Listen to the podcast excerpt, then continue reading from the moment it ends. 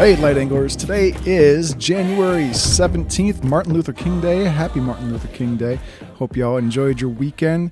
And my name is Jack. Welcome to your daily episode of The Light Angle. If this is your first time here, welcome. I'll be spending the next 5 to 15 minutes talking about some stuff going on in the world and incorporating scripture into it. Before we get into today's topic, just a quick reminder please be sure to leave a five star review, rate, like, subscribe, and whatever else you can do for us on the platform you're using to listen to the show. Here on the light angle, we try not to focus on the left or right angles, but rather try to find the light angle. We want to spread the good news of the King of Kings, Jesus Christ, and use that knowledge to better deal with the negativity we find ourselves living in day to day. Your five star review and sharing of this show will help others, help us to better spread the light angle and the Word of God. All right, let me get into it. So this actually, uh, this article was actually put out late last week, but I thought it was really interesting. There's some good, uh, good facts in it. And uh, yeah, I wanted to share it. So uh, this is from AmericanMagazine.org. And the title is Catholic Leaders Need to Start Listening to Those Who Have Left Religion Behind.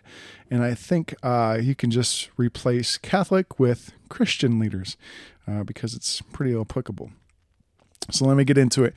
A Pew study released in December found that 29% of Americans are not affiliated with any religion which is up from 16% when Pew first asked the question in 2007. But there is not merely a shift in how people express religion publicly. The outlook for personal spiritual spirituality is similarly bleak. According to Pew, almost a third of US adults report that they pray rarely or not at all. That's crazy. A third of Americans say they don't pray. Huh. Young people in particular have distanced themselves from religion. Another survey released by the Public Religion Research Institute last summer found that an even higher share of 18 to 29 year olds, 36%, do not associate with a particular religion. Younger Catholics have also told one research team that they are now less willing to attend Mass than before the pandemic began. These, start, these statistics are no surprise. They confirm a long-standing pattern of secularization, secularization, sorry, in the United States. Over the last half century, academics from various disciplines have written at length as they have attempted to explain this dramatic turn away from religion. Meanwhile, dismayed faith leaders and churchgoers alike have been left to ponder whether they are members of a dying species, of those who look to God for an understanding of the world. Depending on who is being asked, people have stopped going to church either because the liturgy is too stuffy and antiquated or because it is not as reverent as it used to be. The church has not done enough to listen to the faithful's concerns on LGBT, contraception, and abortion issues, or it is already too accommodating on these fronts. The hierarchy either does not place enough emphasis on pastoral ministries or it does not pay enough heed to doctrine.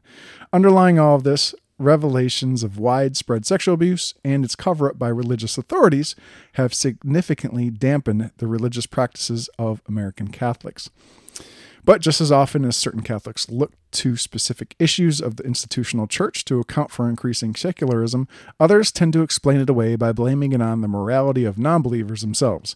Some people do not go to church because they are lazy, while others believe it is because church teaching is antiquated. If it is laziness, there is no point in trying to welcome back wayward Catholics. There is no cure for sloth.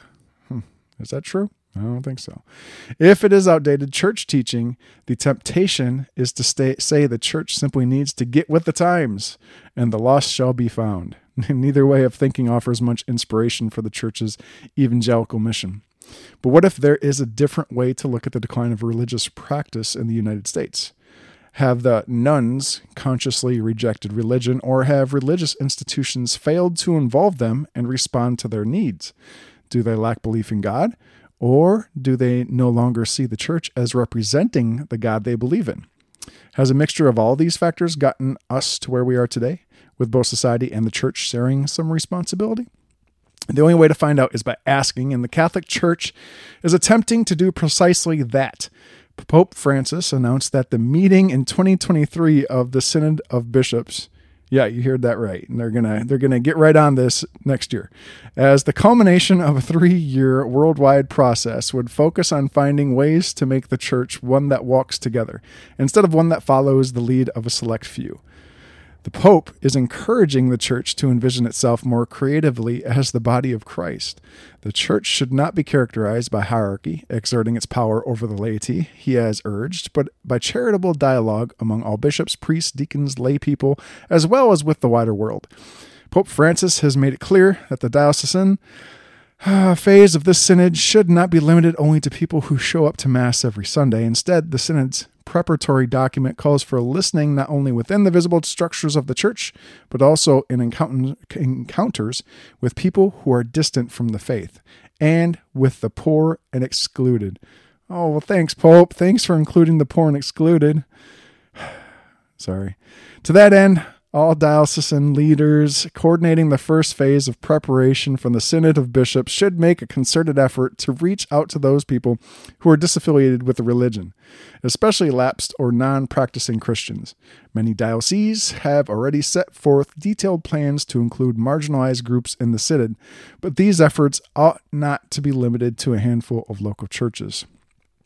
Just as the church has much to learn from these lost sheep, it also has much to offer them in return. Engaging nones in the synod offers a prime opportunity for evangelization, not through pros, not through proselytizing, but by demonstrating accompaniment and dialogue and practice, and by offering an example of how the church can live out its mission of helping the downtrodden and outcast. With a third of Americans estranged from organized religion, there is no time to lose. It is ultimately God's grace that can bring people back to the faith. Even so, all members of the church have a responsibility to do as much as they can to bring God's people back to Himself. And there is perhaps no better way to do this than through the current church wide synodal process. I would beg to differ. All right, so there's a lot of things I get from this. One, and I think the most glaring, is it seems as though uh, their goal is to get more people involved, which is good if it was just that. Uh, that's not what I'm hearing, though. It seems as though they're focusing more on people pleasing. Hey, what can we do to get more people in the doors? It seems driven by more than something than creating disciples and followers of Christ. It seems as though it's driven by filling seats inside the churches, getting people to show up to Mass or whatever denomination you are to show up on Sundays. And while that's a great start and that's good and all. Um, the building isn't what's necessary. Sharing the good news, sharing the word of God is what's necessary. Um, so I think we need to be very careful when we do this. Yes, leadership in every denomination and every church should have open communication with the congregation and they should be talking. There should be a lot of transparency between what happens uh, within church structure. That should be open to everyone and there should be conversation. Hey, you know, not everyone likes singing hymnals and worshiping uh, to songs that were created two, three hundred years ago. I'm one of those people. That doesn't make me a bad Christian. That just means that there's something more that helps my relationship with God when I'm worshiping Him. All right. Uh, that also doesn't mean, you know, the church is trying to people please. It means they're focusing on, you know, helping people with their relationship with Christ, which I think is the priority here. That's what we should be doing, right? So, I don't know. There's a lot of uh I agree. More people need to be reached. We need to be doing more to bring uh, people to Christ, but uh, we just have to be mindful and careful about how we do that. And uh, I also think that waiting till 2023 to have a meeting and a sit down is a little long, maybe. Anyway, what does the Bible tell us about people pleasing and how should we be careful? Well, it speaks directly to this. Galatians 1:10 says, "For am I now seeking the approval of man or of God? Or am I trying to please man? If I were still trying to please man, I would not be a servant of Christ." There you go, folks. Maybe if we focus more on sharing scripture that directly relates to what's going on in the world today, that would be a great first step in bringing people into Christ. Hmm? No, I don't know. Pray with me, y'all.